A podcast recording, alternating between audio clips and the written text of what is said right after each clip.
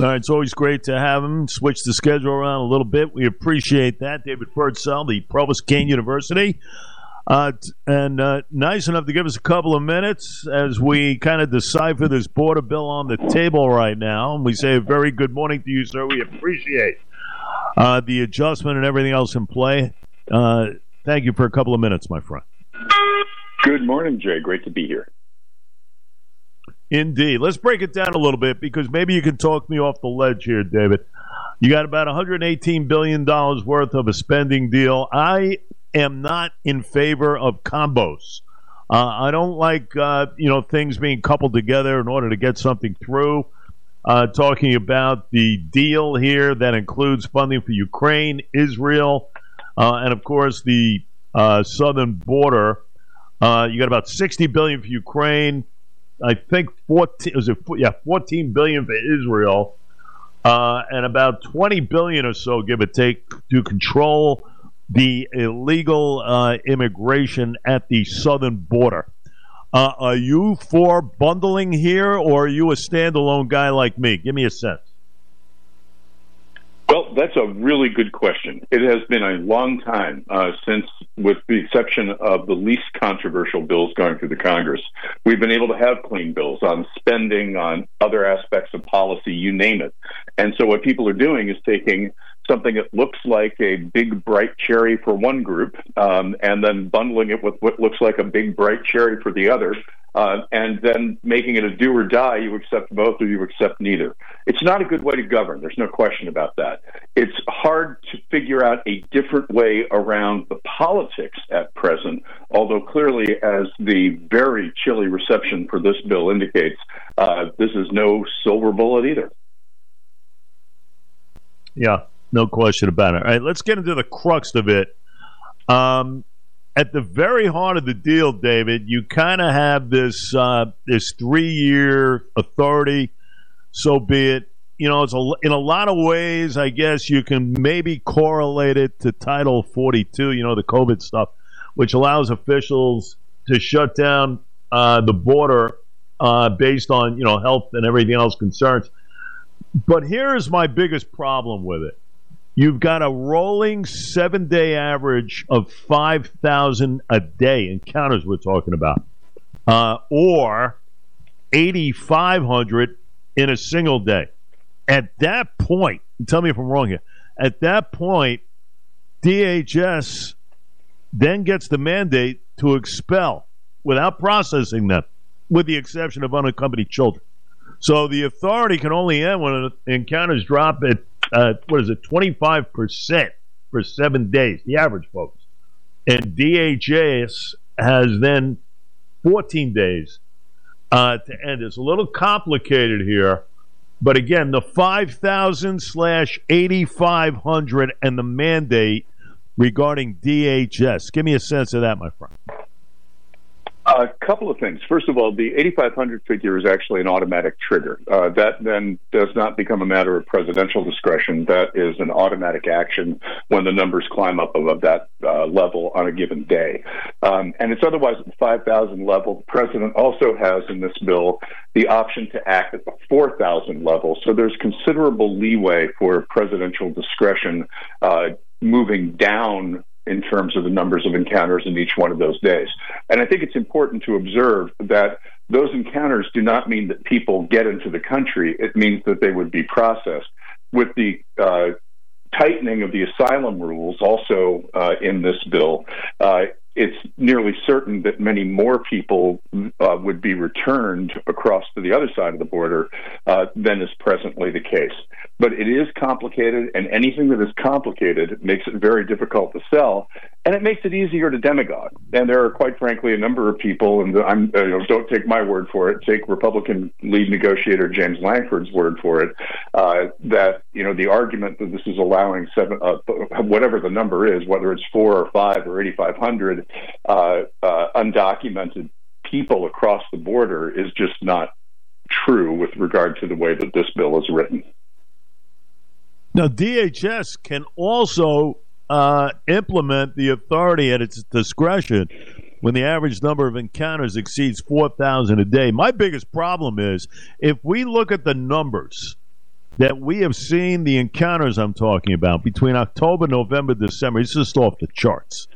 Uh, 300,000, 500,000, 700,000. Listen, you go on and on and on here. By the, by the end of 23, uh, more people are coming in than you can imagine here. And to even put a number on it, four, 5,000 a day, David, you know, times three. I mean, we do the math here. That's 150,000 a month. That's 1.8 million more people to be allowed in this country when we have an overflow beyond. My goodness. I mean, when is enough enough? I mean, you're asking one side of the uh, House or, or, one side of our decision makers to go along with the fact that, hey, we don't have a real big problem here, but at least we'll curb the number when we are completely overridden here. I mean, we have expedited work permits. Now we have gift cards on the table. We have free health care on the table. We got free attorneys on the table. Uh, you know, I mean, what is next? I mean, it is it is insane. Cell phones and tablets. And, and meanwhile, the people in this country are saying, "Hey, what's going on here? What about us?" I mean, our government can't even take care of us properly yet. Uh, we are now coalescing in the fact of letting more people into this country under a new bill. I think people have a problem with that. I think many people do. And I want to talk about what the ideal number might be in just a moment. But first, let me get to this 1.8 million, which is uh, that, that's that's the number I came to, 1.82. Uh, if it, if we go for the 5,000 a day uh, number and walk that out across 365 days of the year, uh, but that represents about 60% of the current number. Uh, so it, it, it is a sharp reduction uh, in the number of people coming. Uh, there will undoubtedly be uh, those who believe that's too many, but I think the first acknowledgement is that it's it, the, the, the, arrow points down. Um, the second major question is how what is the right number of people coming into the United States? We we could be you know we might look at job markets and try to see where there is underemployment in areas that are traditionally strong employers of migrant labor. Um, right now, we have job shortages in all of those areas. We have the lowest sustained levels of unemployment that we have seen since the 1960s at this stage. So there's no evidence on the table right now that migrants are taking away jobs from Americans. And something that we've talked about uh, many times over the years, uh, we do have in this uh, nation a problem in the other direction, which is a demographic crisis. We're below replacement rate uh, in native born fertility. Uh, we're down at about 1.8 right now. That does real well in terms of developed economies, but you need to be just above 2.1. That is children per household per, per, per couple uh, in order to uh, sustain your population and, and, and above that level uh, to actually grow your population. And we need to grow the population in order to sustain our economic growth, best in the world right now among developed, developed economies. And I think immigrants are a very, very important part of that calculation. We clearly want to make sure that we are letting people in in a, in a numbers and in a manner consistent with law and consistent with economic rationality. But right now, most of the economic arguments uh, are actually strongly in favor of allowing that 1.8 million people uh, into the country. It would be a, uh, just a, a, very small rate of increase in the overall population of the United States, should that continue, otherwise going down if we close that off completely. You know, I mean look, we're talking with David Birdsell was nice enough to do a little schedule switch with us, and we're happy to have him because it's the most important issue right now. Um, you know, you're looking at some of these numbers here, and it really makes sense because we don't talk a lot about Obrador and Mexico and everything else, what they're going for. Don't forget, a lot of these individuals uh, are in Mexico only to come in through, you know, the southern border. And you look at the Absolutely. breakdown and everything else, uh, I didn't realize this. Chinese nationals leading the way, 26, 26,000 uh, plus Chinese nationals uh, David, followed by those of Russian descent. You know, a lot of people are thinking here, you know, Ecuador's, South America, whatnot, uh, Colombia. You know, not the case. and that is a scary aspect in itself because, you know, again, you ask yourself honestly, are all of these people wanting to come into America, are they all in for the right reason? I mean, are all of them in for the right reason? Rather than create nefarious acts uh, upon uh, U.S. citizens, you know, and, and I've got a little bit of an issue with that. I got a big issue in the fact, hey, we all want to keep our families safe uh, out of harm's way and everything else. It, to, you know, you've got to be on your toes and everything else. Uh, I got a little bit of a problem with that, but a lot of people don't think about from a Mexico viewpoint here how detrimental it is.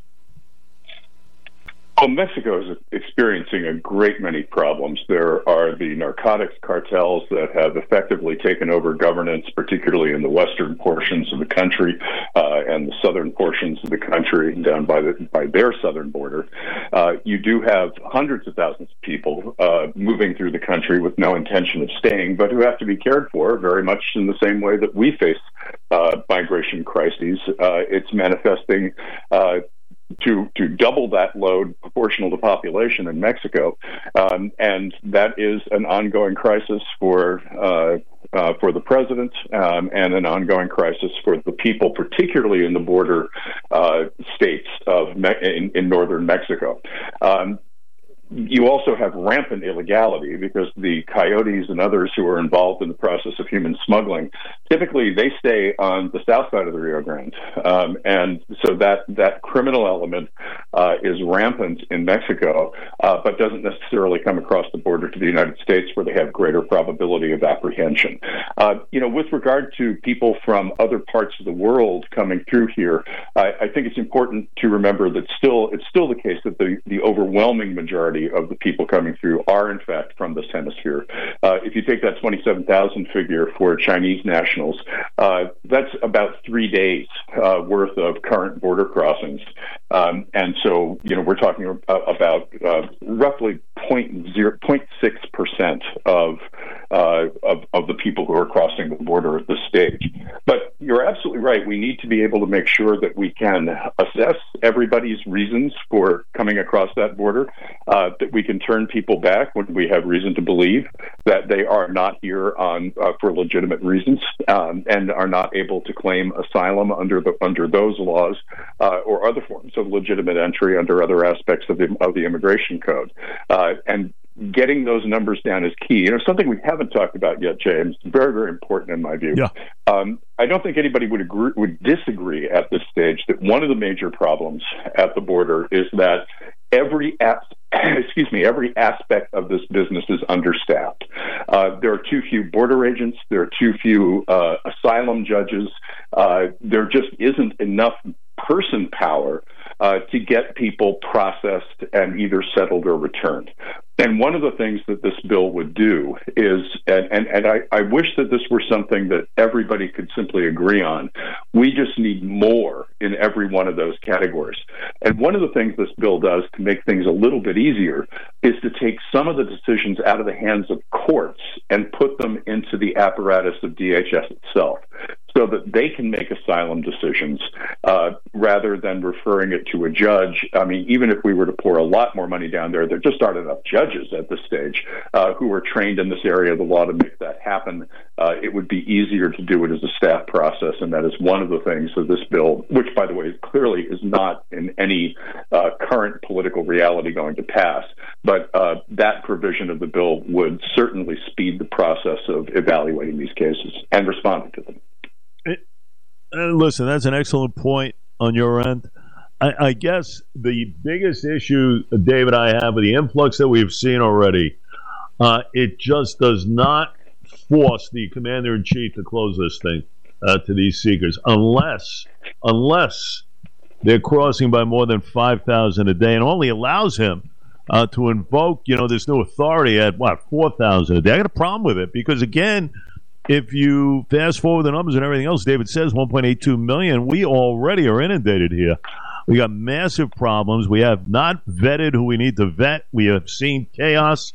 Uh, just looked at Times Square last weekend with those two cops uh, and everything else being attacked uh, by illegals. One had a rap sheet. Some are in California now. Good luck to Alvin Bragg trying to corral everybody, like he said. But I just have a problem with that number. Uh, with the fact, I mean, if we didn't have the issue, you know, I, I would discuss it. Right now, we got a massive issue. That's my biggest problem, I guess, in this whole thing. So, you know what? Uh, we'll see what happens. But as usual, David, you know what goes on in Washington behind closed doors. Nothing ever gets done properly. It's unfortunate, and this is a now almost four decade long record of failure on the part of successive presidents and legislatures, uh, and more the legislature than the presidents, quite frankly. We've had efforts. Uh, we really haven't done anything significant since the Reagan administration, um, and we must remember that it is uh, uh fully 20 years since that uh, since Ronald Reagan passed away, and we are uh, nearing 40 years. Uh, we're 36 now since the end of his uh, second term. Uh, and that's when we had our last agreement. Uh, Presidents Clinton, uh, George H.W. Bush, George W. Bush, Obama tried to push forward solutions, and the Congress has perpetually failed to act. And what we desperately need is mature judgment decisions about what we want migration to do. Uh, I've made the argument uh, about the economy and about the population overall, um, and that's important. Uh, so, uh, but but so is security, and so is making sure that uh, all of America both benefits and bears the burden of major policy decisions like this uh, as equally as we can make it happen. and those conversations are not taking place. Uh, we are not taking a, a, deliberate approach to this process, uh, and the country is paying the price and will continue to do so until we get that mature leadership in the legislature. Have to. That's the key to it all without question. Also, communication. We can't thank Mr. Birdsell, Dr. Birdsell, uh, so much here, switching around his uh, schedule. Uh, we hope everything's okay at home, my friend. Uh, David Birdsell, Provost Kean University. Until next time, you stay well. Thanks for having me, Jay.